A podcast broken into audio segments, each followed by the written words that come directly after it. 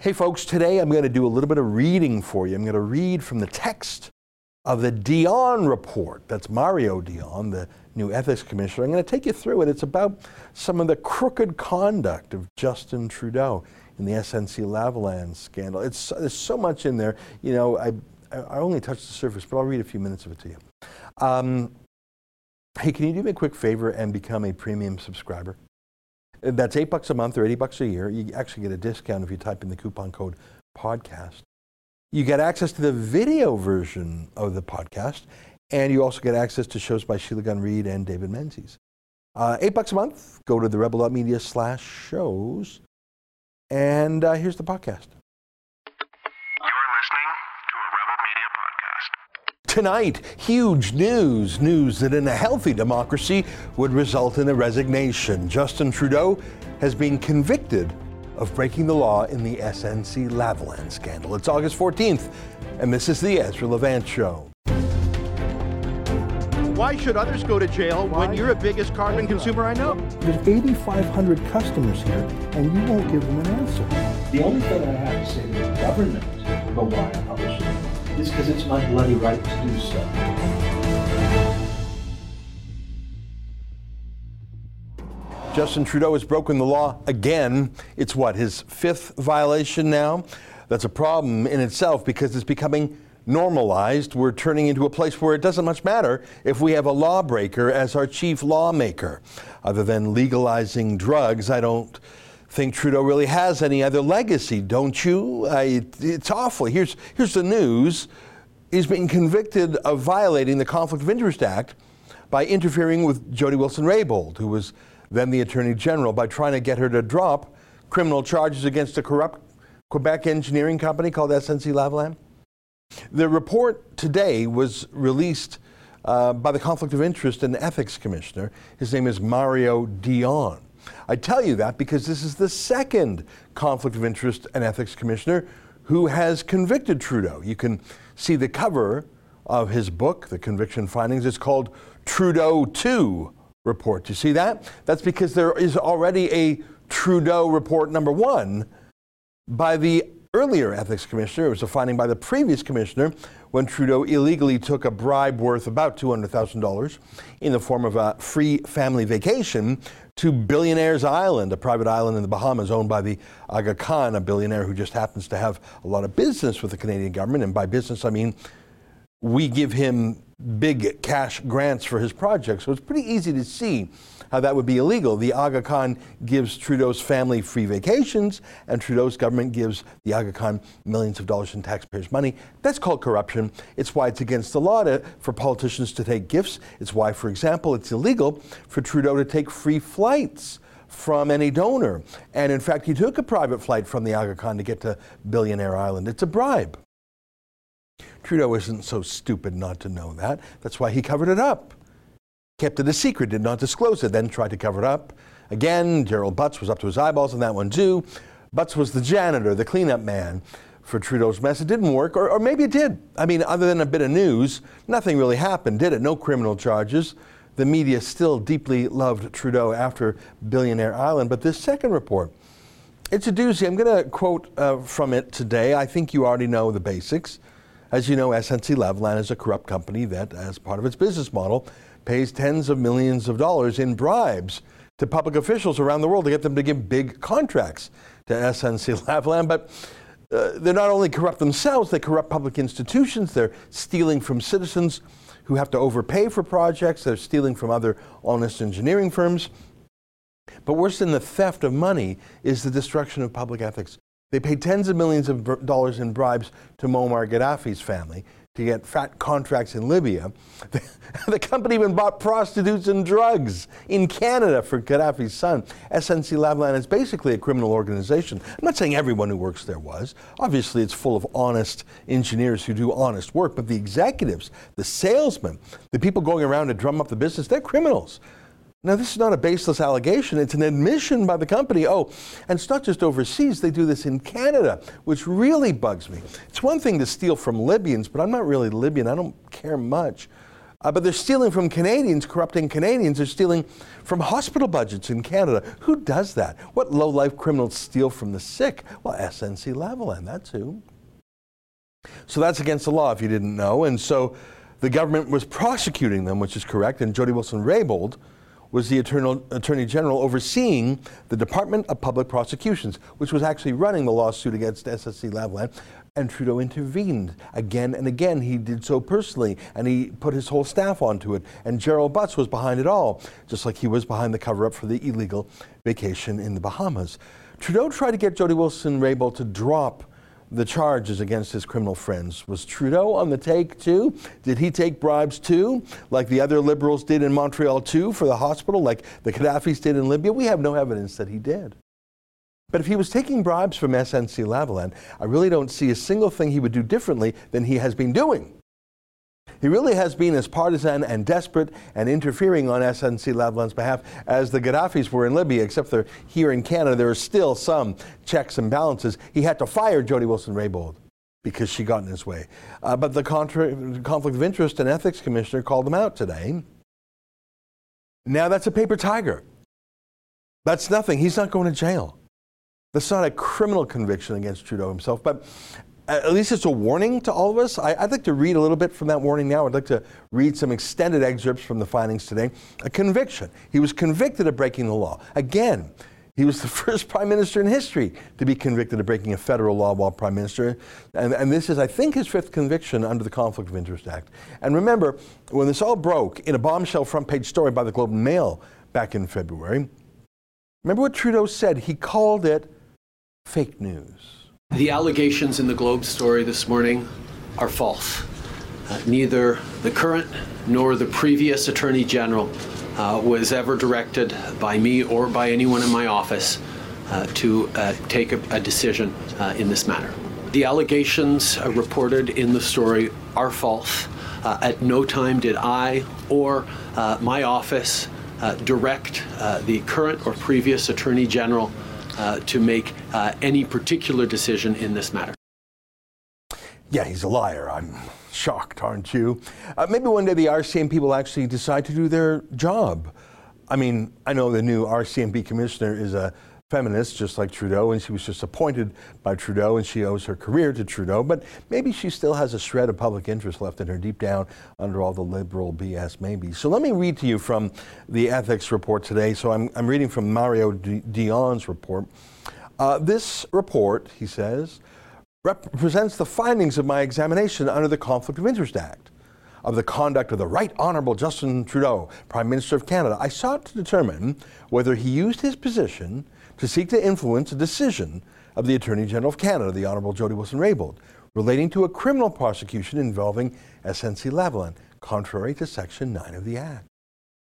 Section 9 prohibits public office holders from using their position to seek an, uh, to influence a decision of another person so as to further their own private interests or those of their relatives or friends, or to improperly further another person's private interests. Pretty clear. And that private interest is a key point because Trudeau keeps saying jobs, jobs, jobs. But today, Mario Dion found no, no, no. He was actually fighting for SNC Lavalin's financial interests and his own political interests. I'm going to keep going. I'm going to skip some unimportant sentences. It's quite a long document. I want to speed it up. Let me read some more. SNC Lavalin was charged in February 2015 with criminal offenses that allegedly took place between 2001 and 2011. Under a remediation agreement, also called a deferred prosecution agreement, the criminal charges could be deferred or suspended. At the time, Canada did not have a regime to allow remediation agreements.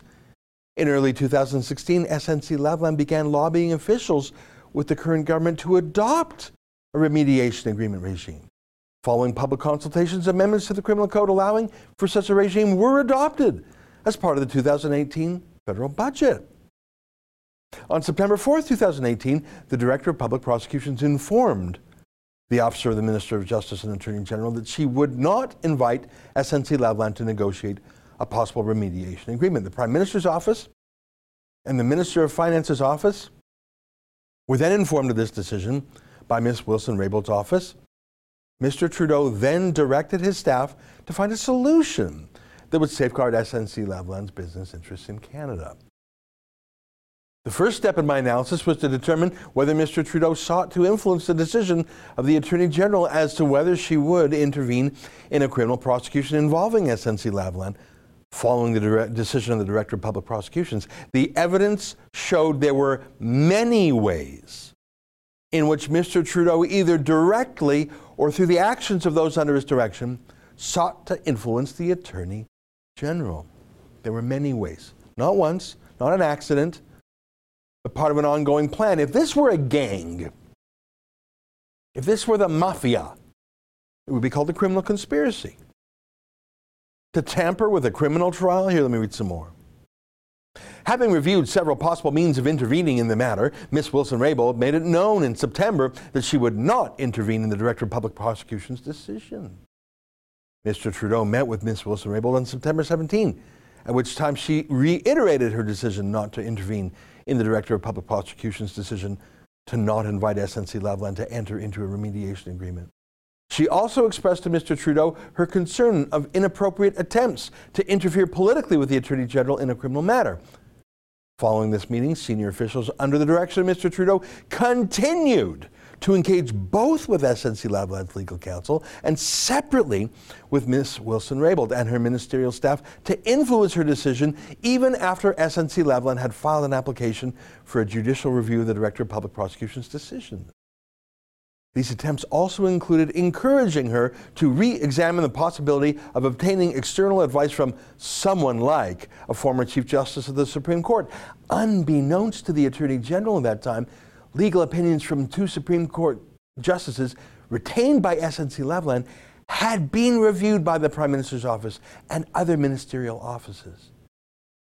Meanwhile, both SNC Lavalin and the Prime Minister's office had approached former Chief Justice of the Supreme Court to participate in the matter. The final attempt to influence Ms. Wilson Raybould occurred during a conversation with the former clerk of the Privy Council on December 19th as an appeal on behalf of Mr. Trudeau to impress upon her that a solution was needed to prevent the economic consequences of SNC Lavalin not entering into negotiations for a remediation agreement. Oh, there were a lot of things in there, weren't there? Did you catch the part where they tried to trick Jody Wilson Raybould. They remember they told her, "Hey, uh, maybe we could possibly ask someone really smart, like a former Supreme Court judge, what they think. Uh, would would would you be open to that?" I mean, that's bizarre and absurd and inappropriate. That's not how we do things. But you see, it was a trick. They, they were already on side with SNC Lavalin. They had been hired by SNC Lavalin. SNC Lavalin paid for Frank Iacobucci, a former Supreme Court judge, to come up with an opinion. They were actually going to show that. They, there was another judge, too. They had all these judges lined up. They knew what they were going to say. They were, they were trying to trick Jody Wilson Raybould. It, it didn't work. So they had to fire her. Here's more. Simply seeking to influence the decision of another person is insufficient for there to be a contravention of Section 9. The second step of the analysis was to determine whether Mr. Trudeau, through his actions and those of his staff, sought to improperly further the interests of SNC Lavalin. The evidence showed that SNC Lavalin had significant financial interests in deferring prosecution. These interests would likely have been furthered had Mr. Trudeau successfully influenced the Attorney General to intervene in the direction of public prosecution's decision. The actions that sought to further these interests were improper since they were contrary to the Shawcross Doctrine and the principles of prosecutorial independence and the rule of law. I'll just read a little bit more. Here's the key part. For these reasons, I found that Mr. Trudeau used his position of authority over Ms. Wilson Raybould to seek to influence, both directly and indirectly, her decision on whether she should overrule the Director of Public Prosecution's decision not to invite SNC Lavalin to enter into negotiations toward a remediation agreement. Therefore, I find that Mr. Trudeau contravened Section 9 of the Act. Boom. He's a lawbreaker. Your Prime Minister is a lawbreaker. He broke the law. But we all knew that. But we didn't know some other details. Did, I didn't know that Trudeau was actively working with SNC Lavalin against the Attorney General. While Jody Wilson Raybould and the Director of Public Prosecutions were prosecuting, Trudeau was collaborating with SNC Lavalin. That's incredible. Now, I, now, we knew a lot of this before, but for some reason we're all acting like everything's just, just fine. Now, let me read to you another interesting part of this report. I won't read you too much more. This ethics commissioner, Mario Dion, He started to investigate in February, right when the Globe story broke. I think he started the next day, in fact. Listen to how Trudeau tried to cover up the fact. We saw him lying there. Oh, the story is false. Look at how he covered up the facts. If he were a conservative, he would be, be compared to Richard Nixon, hiding documents, deleting tapes. Look at this. Let me read this. On February 8, I wrote to Mr. Trudeau. This is Mario Dion speaking. I wrote to Mr. Trudeau to inform him that I was initiating an examination of his conduct. I informed Mr. Trudeau that the purpose of my examination was to determine whether he used his position to seek to influence the decision of Ms. Wilson-Raybould in her capacity as Attorney General of Canada so as to improperly further the private interests of SNC Lavalin. I requested that Mr. Trudeau produce all relevant documents in the possession, custody, or control of the Prime Minister's office. Okay. During this examination, nine witnesses, so this is nine staff of Trudeau, informed our office that they had information they believed to be relevant, but that could not be disclosed because, according to them, this information would reveal a confidence of the Queen's Privy Council and would fall outside the scope of Order in Council 2019 105. In order to gain access to as much relevant information as possible, on March 29th, I instructed legal counsel in our office to engage with counterparts in the Privy Council office to request that witnesses be enabled to provide all of their evidence to our office. Despite several weeks of discussions, the office has remained at an impasse over access to cabinet documents. On May 3rd, I raised the matter directly with the Prime Minister during his interview. Through legal counsel, Mr. Trudeau stated that he would consult with the Privy Council office to see whether the order in council could be amended. So I guess Justin Trudeau needed permission. In a letter dated June 13th, the clerk of the Privy Council declined my request for access to all cabinet confidences in respect to this investigation. Because of the decisions to deny our office further access to cabinet confidences, witnesses were constrained in their ability to provide all evidence. I was therefore prevented from looking over the entire body of evidence to determine its relevance to my examination. Decisions that affect my jurisdiction under the Act by setting parameters on my ability to receive evidence should be made transparently and democratically by Parliament not by the very same public office holders who are subject to the regime I administer. I am convinced that if our office is to remain truly independent and fulfill its purpose, I must have unfettered access to all information that could be relevant to the exercise of my mandate. I must be satisfied that decisions made by the most senior public office holders, including those discussed at Cabinet, are free from any conflicts of interest. In the present examination, I have gathered sufficient factual information to properly determine the matter on its merits. Because of my inability to access all cabinet confidences related to the matter, I must, however, report that I was unable to fully discharge the investigatory duties conferred upon me by the Act. All right, I'm sorry to read so much, but my point is this. Trudeau was a lawbreaker. That's, that's son. He was convicted today. But we don't even know the half of it because Trudeau continues to refuse to hand over information, and he has ordered his staff not to talk either, saying it's confidential. But this is the ethics commissioner. His job is to investigate confidential things. He won't blab about state secrets. He's not an outsider. He's an internal check on the power of MPs, including cabinet. And Trudeau refuses to let him see what Trudeau did. Do you have any plans to resign or at least apologize formally? Uh, I recognize uh, that this was a situation that shouldn't have happened. Uh, but my desire to protect Canadians and at the same time uh, to protect the integrity and the independence of our uh, judicial institutions uh, remained throughout. But we recognize that the way this happened shouldn't have happened. And I take responsibility uh, for the mistakes that I made. At the same time, we learned many lessons through that, and we're aided and will be aided by the McLellan report, which has been released today. Look at how he's talking there. It, it, was an incredible press conference. I don't want to play too much of it. You'll get dumber by the second. It's like your IQ will be ping, ping, ping, ping, ping. I don't want to make you any dumber. I, I did it. I watched it. I'm about five IQ points dumber. I'll never get him back. But you see what he did there? He reframed the issue as if he wasn't in it. He always says, "Oh, there are lessons learned." And you see, I was I was trying so hard. I love judicial independence, and I love standing up for jobs. And I just I just love too much. So uh, we have to balance. But like, it's always as if he's an outside observer, just like you and me. He's passive. He's above the fray. He said he accepts uh, the ruling by the uh, commissioner, but he disagrees with it. Well, h- hang on, those, which one is it, buddy? You accept it or you disagree with it? Oh, well, neither. He's got nothing to do with it. He, he'll solve the problem. In fact, he'll reconcile those two differences, independent, those two uh, different interests, independent judiciary and fighting for jobs, neither of which was the fact. He wasn't fighting for jobs. He, uh, the ethics commissioner said it was a private interest he was serving. But he's above the problem. He's watching it like a pundit. No, you crook. You are the problem. But you know, precious few journalists dare to say that. Who can intervene here? Who can stop this? It's been five convictions now.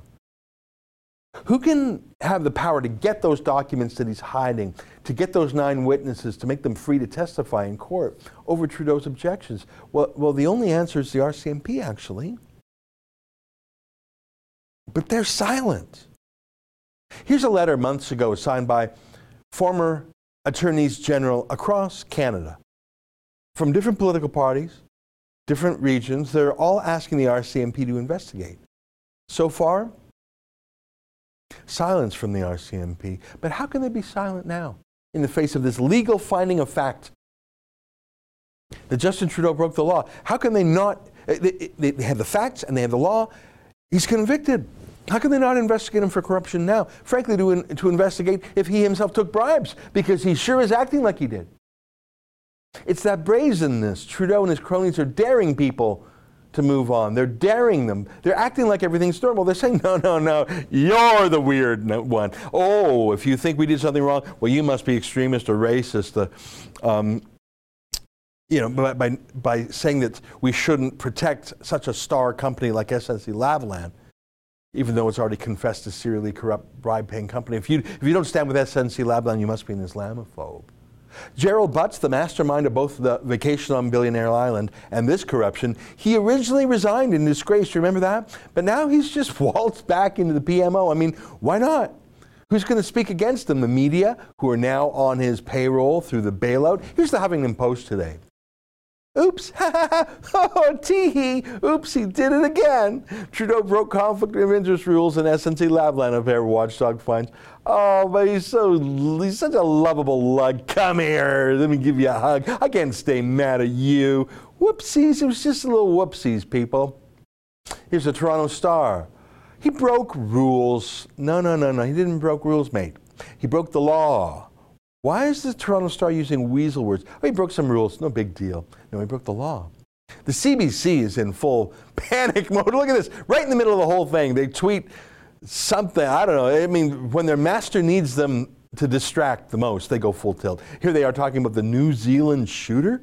Yeah, that's the ticket. Oh, um, and Donald Trump, orange man bad, and uh, pro lifers are coming with their unregistered guns yeah, whatever it takes to turn the channel from this. That's the CBC state broadcaster. They're in full damage control mode. Look, I think it's big what's going on. Not the, not the crime, the actual corruption and bribes. That, that is big.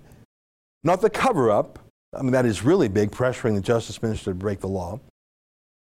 But the fact that the crime has been uncovered and the cover up itself has been revealed, and that now we're just in a staring contest to see who will blink first that kind of staring contest suggests that everyone has the same moral code because Justin Trudeau and his corrupt boss Gerald Butts, they, they never blink.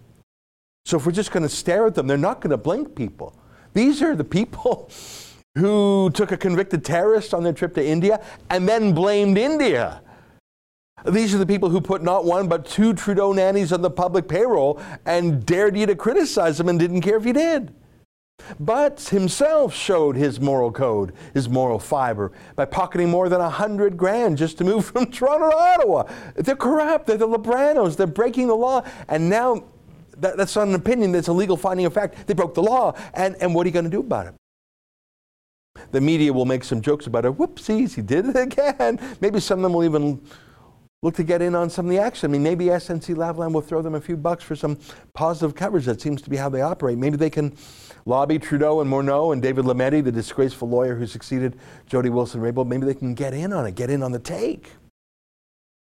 A healthy country would morally demand that a serial lawbreaker, a corrupt crook, like Trudeau resign, but I don't think we're healthy as a country. Not our media, not our police, not our political class, not our lawyers, not our courts. A few examples of moral exemplars, to be sure. Jody Wilson-Raybould, Jane Philpott, but they've been demonized now by the establishment for daring to stand up to Trudeau. I, I expect we'll see attacks on Mario Dion, the ethics commissioner, as soon as tomorrow. And, and, and then what? Is that all? Is that it?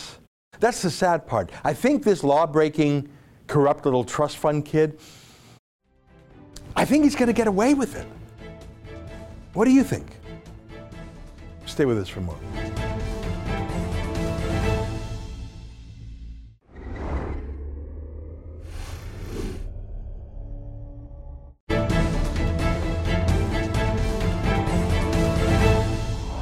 Well, this is a shocking report, but not surprising. Do you know what I mean by that? I mean, I don't, think anyone was surprised that what Jody Wilson-Raybould and Jane Philpott and others said about Justin Trudeau was, in fact, the truth, and his bald-faced denial in the face of that original Globe and Mail article was false. I don't think that's surprising, but it is shocking to see the details confirmed by a conflict of interest and ethics commissioner. And joining us now via Skype from Edmonton is our friend Lorne Gunter, senior columnist for the Edmonton Sun.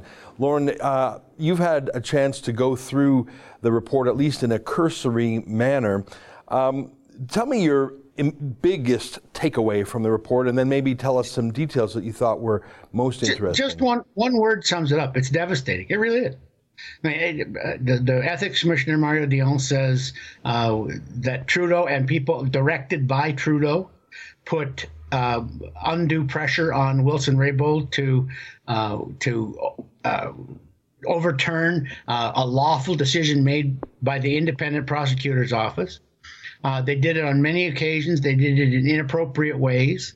Uh, and that they put at risk the independence of the court system in Canada. I, to me, that's devastating. Yeah. Now, I am articulating it in a slightly less bureaucratic way than Dion's office did, but but nonetheless, it's very obvious from what's being said. It's it's not you have to read between the lines or you have to figure. He says on multiple occasions the yeah. prime minister directly or people directed by the prime minister put unwarranted and undue pressure on the attorney general to try and uh, cover up the SNC prosecution. Yeah. And I don't think you can get much more yeah. devastating than that. Yeah.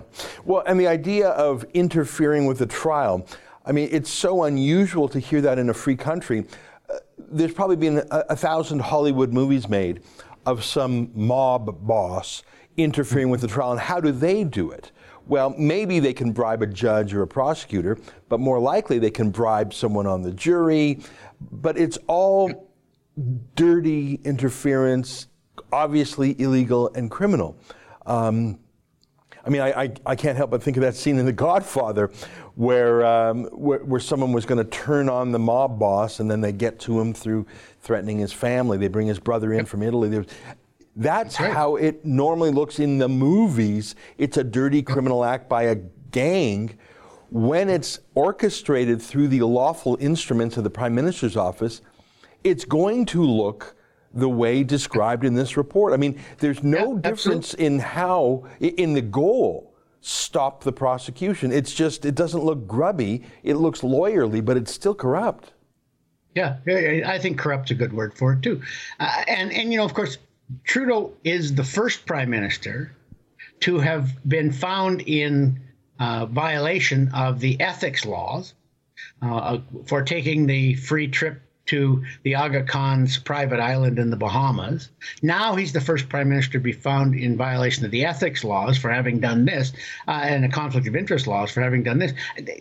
Anybody with any shame would resign. And you could bet that already online and on TV, the CBC and the Star would have been hollering for yeah. Stephen Harper's oh, resignation. Yeah if if this had happened under a conservative, if Andrew Scheer becomes the prime minister and something like this happens to him, they'll be the first to shout that he must step aside for the good of the country. They would already have had like because they, you know, we all knew this report was coming sometime this week.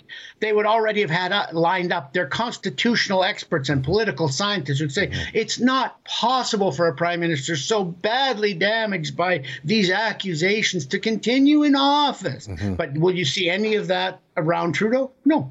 And Trudeau has no shame, and I don't think he has a lot of intellect, so he probably will not resign. In fact, he definitely won't resign. Yeah.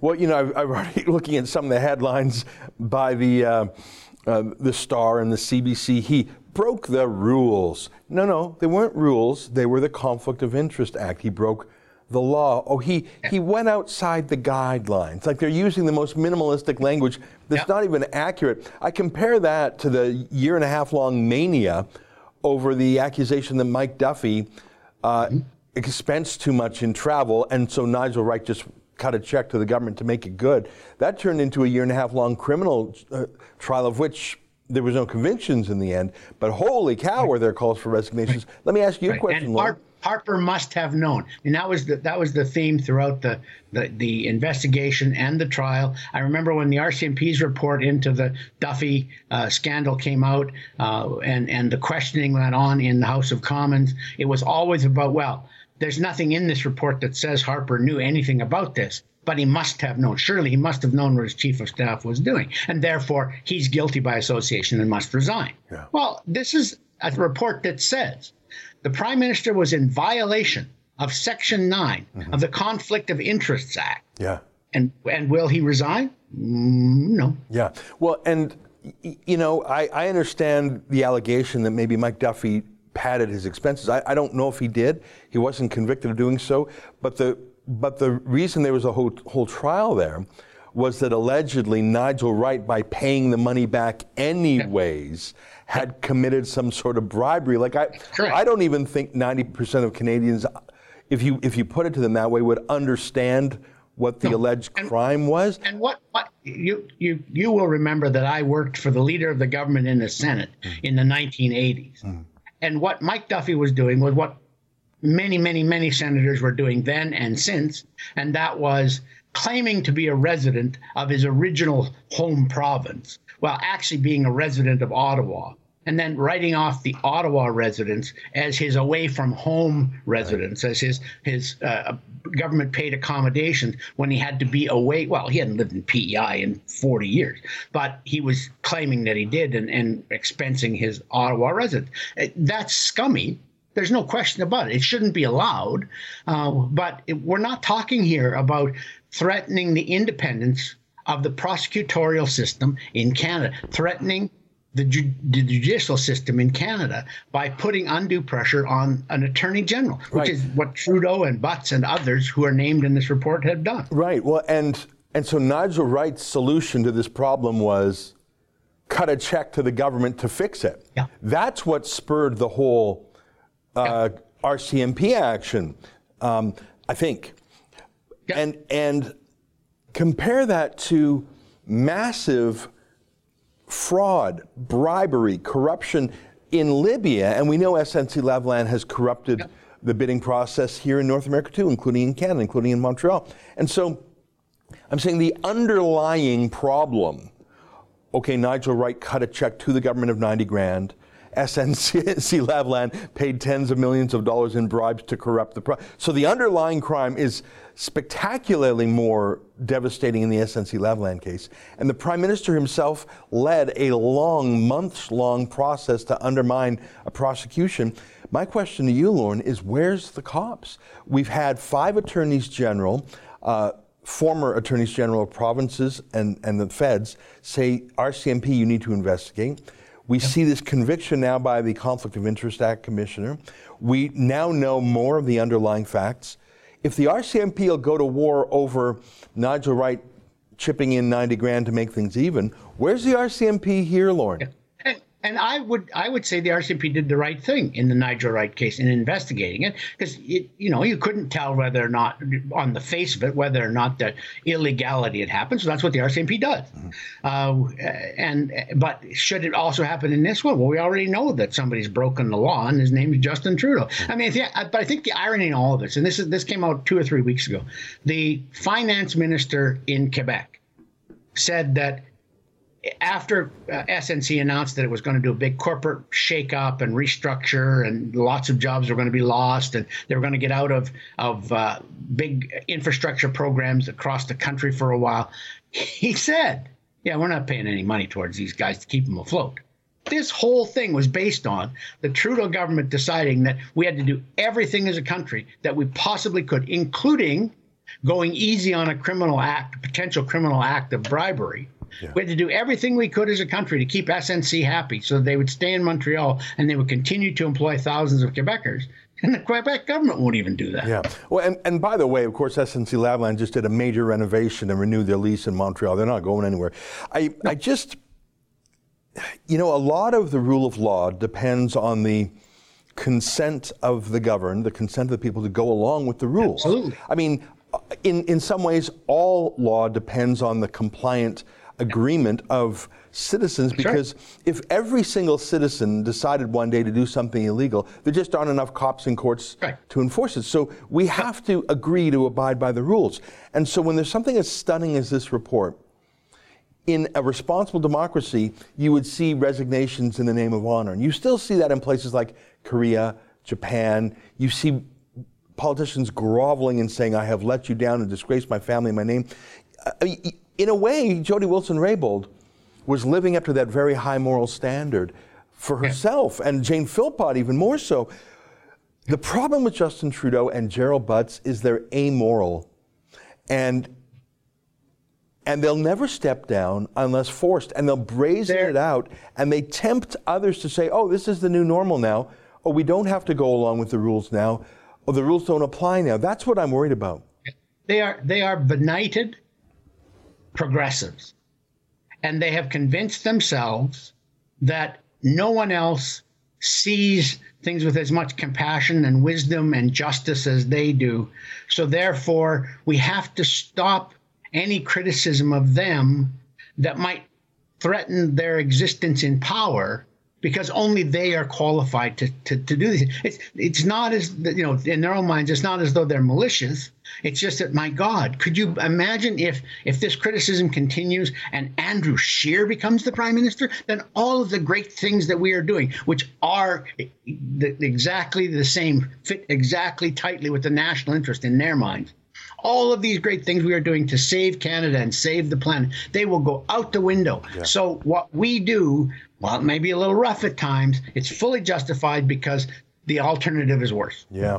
Yeah, that's it's sort of like how feminists would defend Bill Clinton despite mm-hmm. all of his yeah, sexual exactly. harassment and even credible claims of rape, uh, and Teddy Kennedy, um, rapist, sexual harasser, murderer of Mary Jo Kopechne. Um, they said, well, you know, they may be awful, but they do so much good. We have to. I, yeah. I mean, I think that Bill Clinton killed uh, the feminist movement in for a decade because they basically said we're going to do a trade-off here, and the liberals are asking their side of the aisle to do the same thing. Yeah, sure, we're corrupt.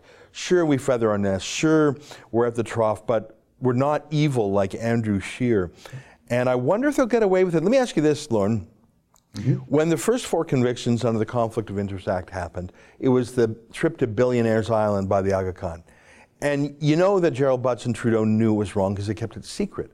If you don't think you're doing anything wrong, you don't try and hide it and cover it up. Yeah. But that was before Trudeau's uh, Teflon was blown off by this SNC Lavalin matter. So Trudeau really got away with those first four convictions, no problem. The difference here is that since February, he hasn't had that Teflon anymore. He's actually been trailing in most polls. Do you think this will make a bigger dent, or has the market already accounted for this news? Well, I, I, I honestly think the Liberals have been bouncing back the last few months. Mm-hmm. I, I think that their scare campaigns are working. Mm-hmm. They're, you know, okay, just exactly what you said. We're bad, but the alternative is way worse. So stick with us. You know, hold your nose and vote liberal. Uh, and, and, you know they're going to play up gun control. It sounds like in in the coming election, mm-hmm. they're certainly going to play up climate change. Mm-hmm uh, which you know they, they basically created a moral panic mm-hmm. over over climate change, uh, and they're going to claim on the social side that that uh, Andrew Scheer is a is a closet gay basher, mm-hmm. Uh, and so they're going to do all those things that are markers for progressive voters around the country uh, in order to to frighten people to stay in the liberal base, and I think I think it will largely work. I mean, I, some people will probably get uh, fed up with the scandals uh, who otherwise would vote liberal and will vote green or maybe NDP. But but by and large, I, I worry because if you look at the the regional breakdowns of polls, not just the overall national polls, the uh, the conservatives have highly concentrated support in the prairie provinces and the interior BC, but the liberals have very good support in Montreal, Ottawa, Toronto, that whole gold, golden horseshoe around Toronto, and the lower mainland of BC, which is almost enough by itself, all those put together, uh, to win a majority. I think they'll get a solid minority. That's my prediction right now. Well, very interesting.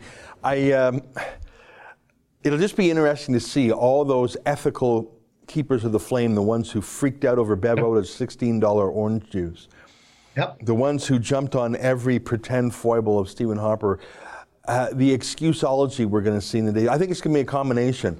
Wall to wall stories at the CBC about Islamophobia, Orange Man bad, uh, Andrew Scheer's well, coming the, for your abortion rights. What was it?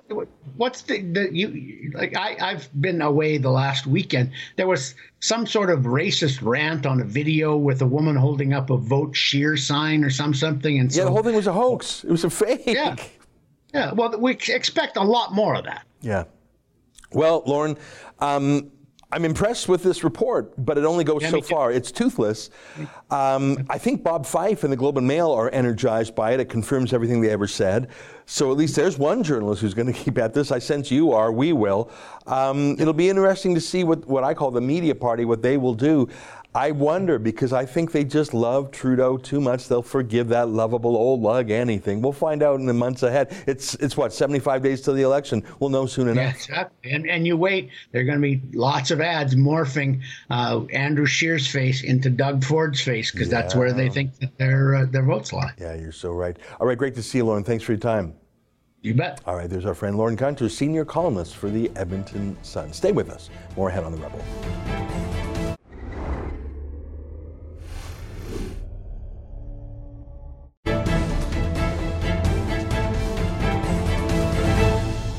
Welcome back on my monologue yesterday about a fake news hoax about Andrew Scheer being promoted by the mainstream media. Liza writes Talia Davidson didn't sound like any conservative I know. They don't talk or act like that.